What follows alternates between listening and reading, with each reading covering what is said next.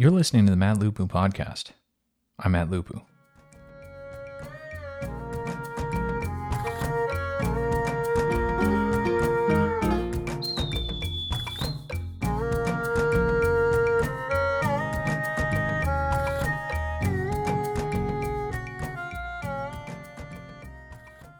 I've always been struck by how important material objects inform one's sense of history. I remember being 10 years old and visiting Ford's Theater in Washington, D.C. For any of you who haven't had the opportunity to go, the theater, which was the site of the assassination of Abraham Lincoln, is converted into a kind of living museum. On the one hand, they still perform plays there, including the very play that Lincoln was watching when all the unpleasantness happened. But on the other hand, tourists from all over the world come to visit the presidential box and Petersen House across the street to see the physical location and objects associated with the assassination. The blood-stained pillow that Lincoln's head rested on, his iconic stovepipe hat, the murder weapon itself, and the very bed that he died on. For a 10 year old boy, having just learned about Abraham Lincoln and the Civil War in fourth grade history class, seeing all of this in person was quite an experience. I was connected to the time and place of the story of Lincoln, but maybe more importantly, I was also connected to the story of America. I felt like I had experienced a kind of a magic trick. All of the lessons about the evils of slavery and the horrible war to end it once and for all, they were real. And there was the proof right there in front of me.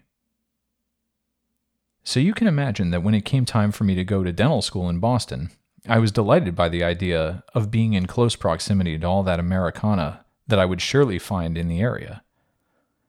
High on my list was Plymouth Rock. That's the spot where it all started, right? Indeed, if you head south from Boston, you can visit Pilgrim Memorial State Park and see Plymouth Rock in all its glory. The rock itself is carved with the date 1620. It sits in a Doric style temple not too dissimilar from the Lincoln Memorial, right up against the shore of Plymouth Bay. It all looks very impressive. But at the end of the day, it is just a rock. And it being just a rock, one wonders how do we know, of all the rocks out there, that this is the exact rock? Maybe more importantly, how do we know that there was a rock at all? One of my first thoughts on seeing the rock was that this would be an utterly insignificant feature of the landscape, not at all worthy of remembrance. If I had just survived a transatlantic voyage in 1620, the last thing I would notice would be this rock. Nor would I particularly care where we had first touched land. Just the fact that I had made it at all would suffice, I think. So, since I just can't help myself, I had to get to the bottom of this story. It didn't take much effort to figure it all out. The story of Plymouth Rock is, as it turns out, a legend. None of the pilgrims' actual accounts of their landing mention anything about a rock. The first time that anyone mentions Plymouth Rock is in 1741. The story goes that the town of Plymouth had plans to build a new wharf which would bury a boulder near the shore. Having heard about this plan, an elderly man named Thomas Faunce protested vocally. He claimed that his father had pointed the rock out to him when he was a child and told him that it was the very spot where the pilgrims first landed.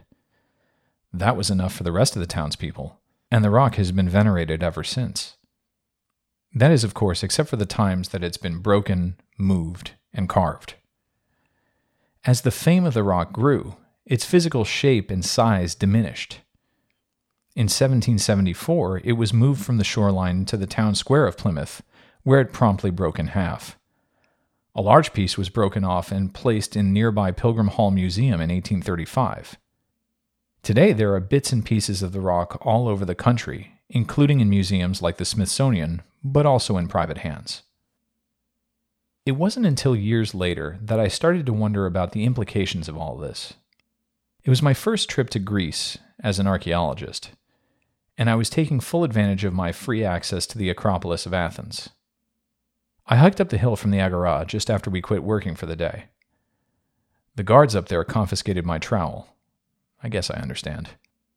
At any rate, when you walk up through the Propylaea, that is, the grand entryway to the temple complex at the top of the Acropolis, you are confronted with the Parthenon itself, and the Erechtheion off to the left. The thing about the Erechtheion that makes such an impression are the columns holding up its large stone roof. They are shaped like women wearing flowing robes. These are the Caryatids, and on any tour of the Acropolis, you will hear the story of how Lord Elgin, a Scottish nobleman and British royal ambassador to the Ottoman Empire, stole one of them, took it back to England, along with a lot of other stuff from up there, and how the British government, right this second, doesn't want to give any of it back. Forgive me if you've heard this story before, but for those who haven't, I'll give you a little background, and maybe that would explain the situation a little bit better. You see, if you go back into antiquity, you will find that recycling and remaking Greco Roman structures is a virtual constant. One can, in withering detail, describe all of the changes made to the archaic structure of the Acropolis era by era. The site has been occupied continuously since the Bronze Age. Of course, things are going to change. Even this very instant, the Acropolis is irrevocably changed. Those caryatids I mentioned earlier are all replicas. The originals are in the Acropolis Museum nearby, except for one, which is currently housed in the British Museum. Why? Why wouldn't you put them all together someplace? Well, you see, the Acropolis hadn't been faring very well by the time that Thomas Bruce, the seventh Lord of Elgin, was born in 1766. A mere 80 years before he was born, in 1687, as part of a series of wars between Europe and the Ottoman Empire, Athens found itself in the crosshairs. The Ottomans had occupied the Parthenon on top of the Acropolis and loaded it with gunpowder. Incidentally, they did this thinking that no one would dare fire a cannon into this building, given how significant it was in the Western mind. But they miscalculated, and a Venetian cannonball blew up half of the building. That's why famously you can see how the columns on the side of the building are particularly absent. After that episode of violent destruction, neither the Ottomans nor the Greeks alive at the time were particularly interested in repairing the building, or its upkeep. The only reason that it had survived into the 18th century at all was because it was converted from a pagan shrine into an Orthodox church, and then when the Turks took the city, a mosque. By the time Lord Elgin first visited, it was a ruin surrounding a much newer mosque. Now, none of that answers the question why Lord Elgin would want to take any of the sculptures away from these ruins. The answer to that question lies in a particularly British phenomenon called the Grand Tour. I don't mean to pick on the British here, since the custom of the Grand Tour would eventually spread to other countries, but it seems to have gotten its start in England in the mid 17th century, right around the time that the Parthenon met with its unfortunate accident. The idea of the Grand Tour was to act as a kind of finishing school for young British aristocrats. Keep in mind that these were the days before a formalized education system. If you were a young aristocrat, your education, mostly in the classics, but also a smattering of math and science, would be primarily at home on your estate until you were old enough to finally go on this trip as a kind of finishing school. What started as a cool trip eventually spread through the entire aristocratic class as a necessary signal to other aristocrats that you were, in fact, part of the club. If you've been listening to this podcast from the beginning, then you'll remember from the intro episode that the way that I got suckered into the classics was by reading Edward Gibbon, the British aristocrat, statesman, and author who wrote The History of the Decline and Fall of the Roman Empire. Well, he was also a grand tourist in his youth, and he had this to say about the experience. Quote, According to the law of custom, and perhaps of reason, Foreign travel completes the education of an English gentleman. How's that for a ringing endorsement? So, what did these grand tourists do on their trip? Well, I'm glad you asked. Ostensibly, the experience was supposed to provide an opportunity for young aristocrats to have access to the great libraries of Europe. But in reality, the grand tourist only stopped briefly at them. most of the time was occupied with introductions into the high society of whichever country they were currently visiting. A typical grand tourist would leave England for France and spend his time there learning French and cavorting with other aristocrats in Paris before continuing on to the Alps. After an arduous crossing, the first stop would be Turin. It wasn't uncommon to travel by coach with a retinue of servants and a so called cicerone, or a local guide well educated in Roman history and culture as well as Renaissance art. At each city the tourist approached, he would spend time in galleries taking the artwork of the Renaissance masters, as well as the remains of Roman structures that were still standing. In the age before regular rail and air travel, you can imagine how spectacular a journey like this would have been. It was truly a once in a lifetime experience, and given the constraints of aristocratic society, it was imperative that the trip produce tangible results. Things like portraits of the young milord dressed in local fashions with the Italian countryside for a backdrop, but also sculptures, both modern and ancient. In fact, if you think about a Hollywood movie version of a gentleman's study, you might imagine a wall of bookshelves with a rolling ladder and perhaps a white marble bust used as a bookstop. The Grand Tour is where that stereotype comes from. Everyone who went needed a piece of Roman sculpture to decorate the drawing room or library back home in their great pile or country estate. It was like shorthand to any guest that you might entertain that you had been on the tour, but it was also a result of that very human desire to touch and hold the past. Those grand tourists buying busts of famous and anonymous Romans alike must have been feeling much the same feelings that I had looking at Lincoln's hat when I was 10. All the stories were true, and here was the proof. Now, imagine Lord Elgin's position. He never went on the Grand Tour, but he was certainly acquainted with the tradition and must have seen the results of several generations of Grand Tourists in the great houses of his peers. He had the usual aristocratic career. After his university education in Paris, he joined the military, where he served as an officer. From there, he began a diplomatic career, serving first as diplomat to Austria, then to Belgium, then Prussia. In 1799, he was appointed as ambassador to the Ottoman Empire. At this point, I should probably mention how extraordinary this opportunity would be for a Scottish aristocrat with an interest in education in the classics. The reason that the Grand Tour became popular in the mid 1600s and not before was because that was when the Peace of Munster was signed, ending the Eighty Years' War. That conflict was a revolt of seven provinces of the Netherlands against the Spanish Empire. And since the Netherlands held the main ports of entry into and out of continental Europe, if a Brit wanted to leave England for the continent during that 80 year span, it would have put him directly in the middle of a war zone. Now consider the state of diplomacy between the Ottoman Empire and the rest of Europe. The Ottoman Empire spanned from Algeria in the west to the borders of Austria in the north and to Iran in the east. This territory would be virtually impossible for a Westerner to visit, unless, of course, you've been appointed as ambassador to the Ottoman Empire. I should make a little caveat here.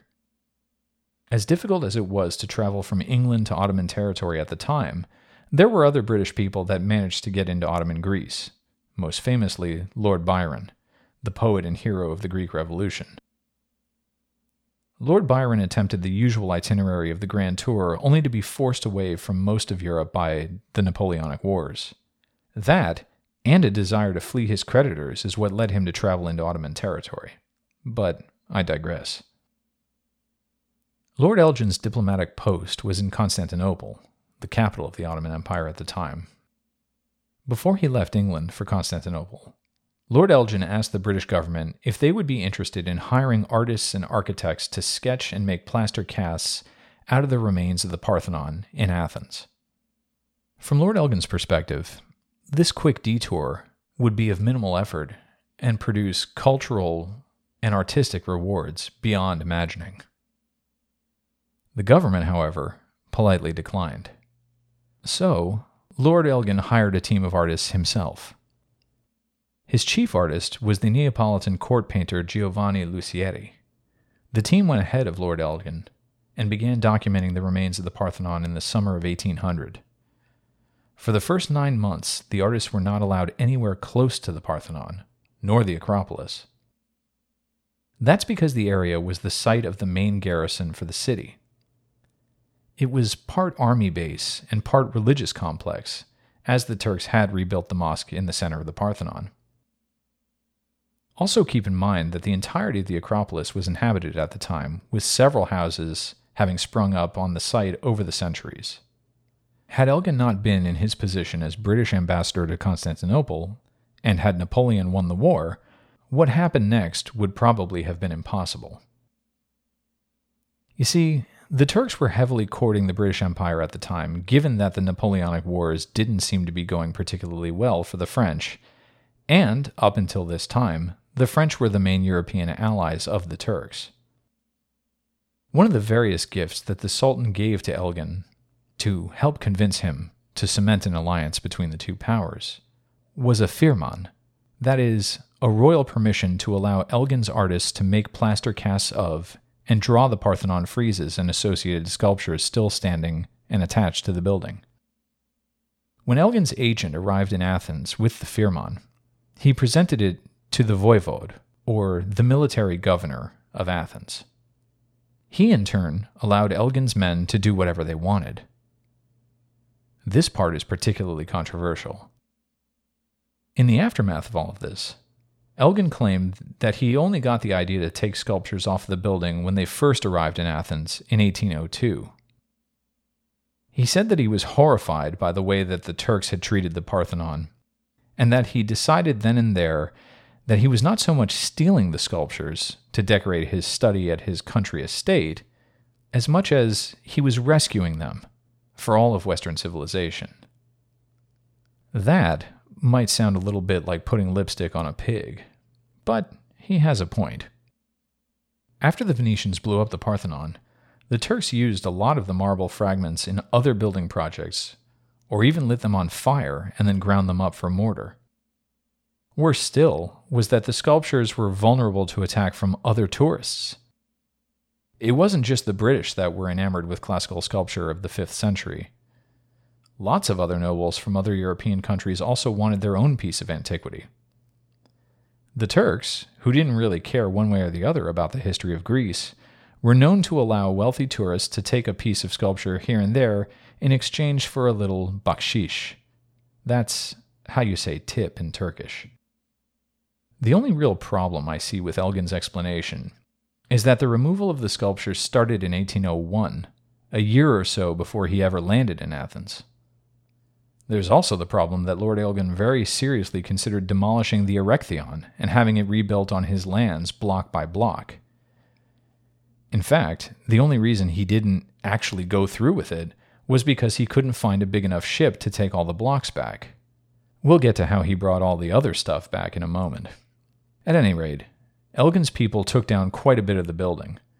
They took all of the sculpture from the west pediment, that is to say, the sculptures that were sitting in the triangular part of the roof.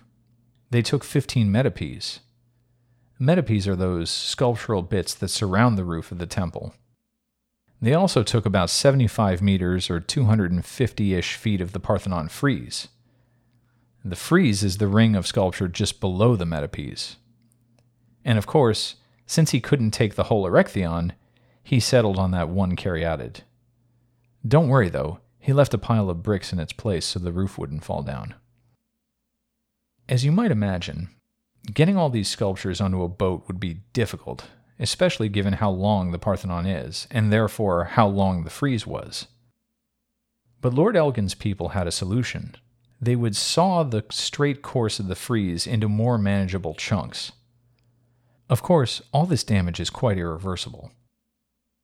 The next step in taking all this sculpture back home would be to bring them all down from Athens to the port of Piraeus, which is not too far away. That part was easy.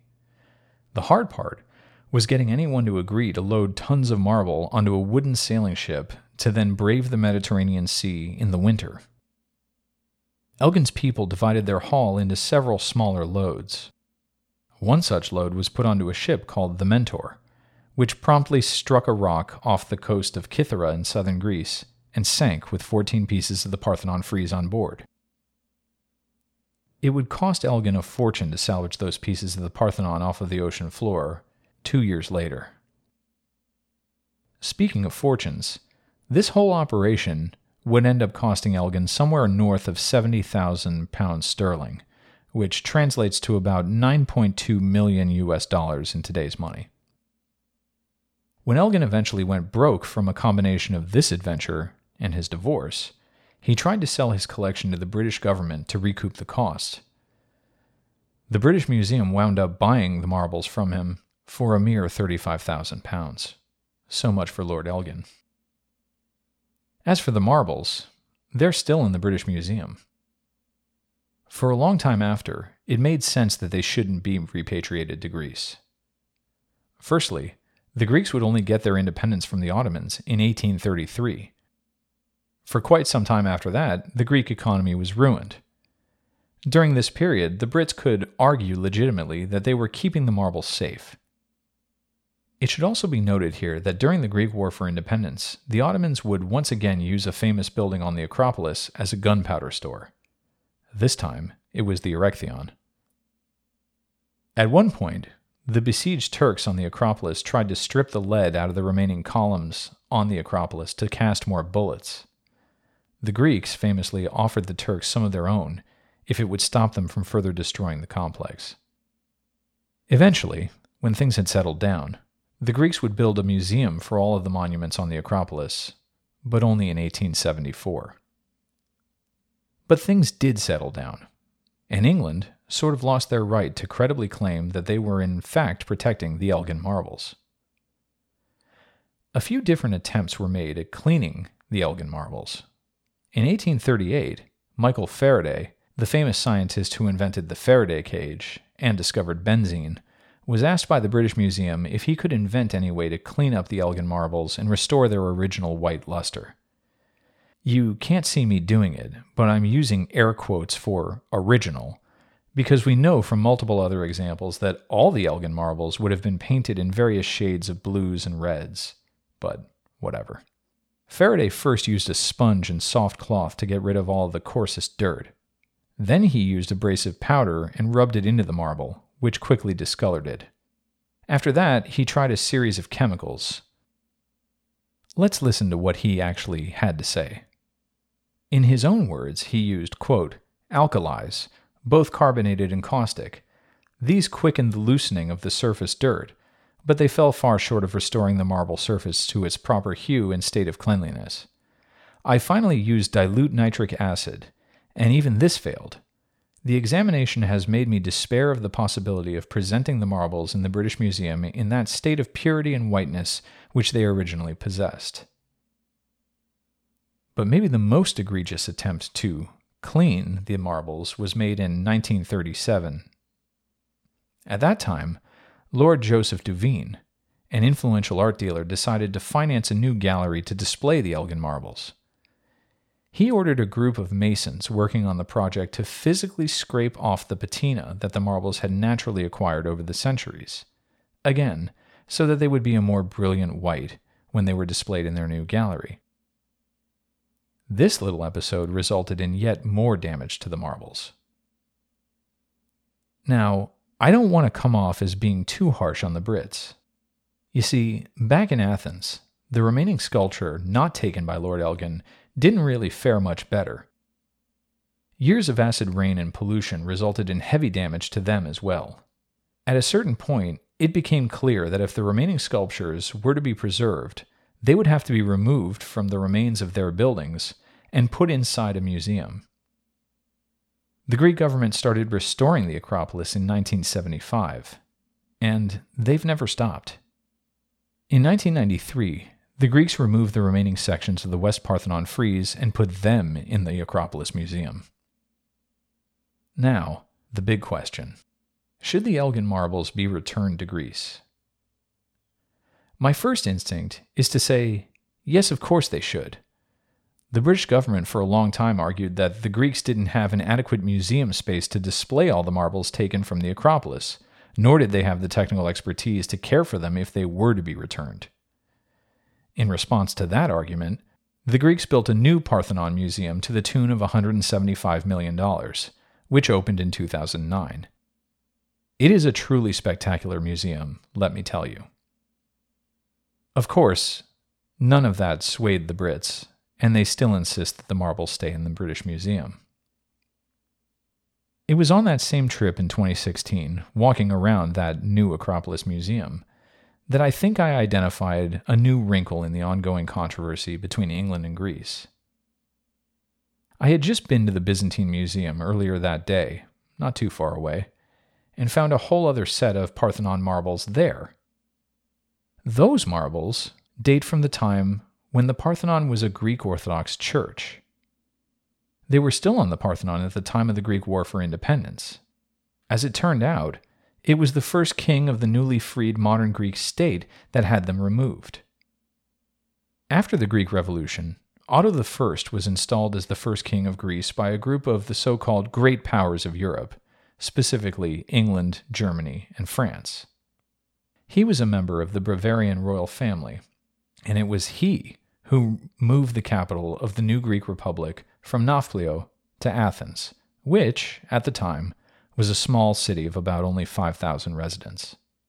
Otto, who was born right at around the time that Lord Elgin was desperately attempting to sell his marbles to the British Museum, had all of the same prejudices about ancient Greece as everyone else did in his generation. For him, the Acropolis of Athens was only pure if it contained the 5th century buildings and adornments, and nothing else. So he demolished the remains of the Ottoman minaret still visible at the site as well as all the houses that had sprung up from the medieval period, and anything else that wasn't part of the ideal of classical Greece.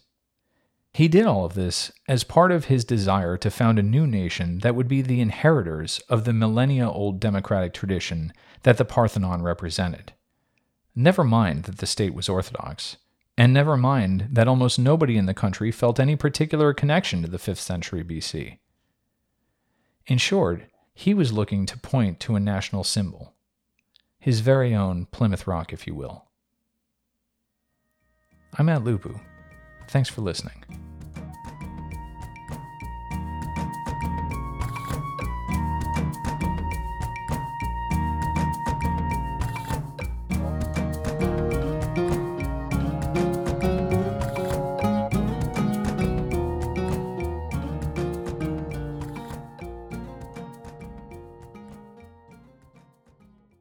If you like the show, please be sure to like and subscribe on YouTube. And remember to leave a review on Apple Podcasts or wherever you get your podcasts. Thanks again.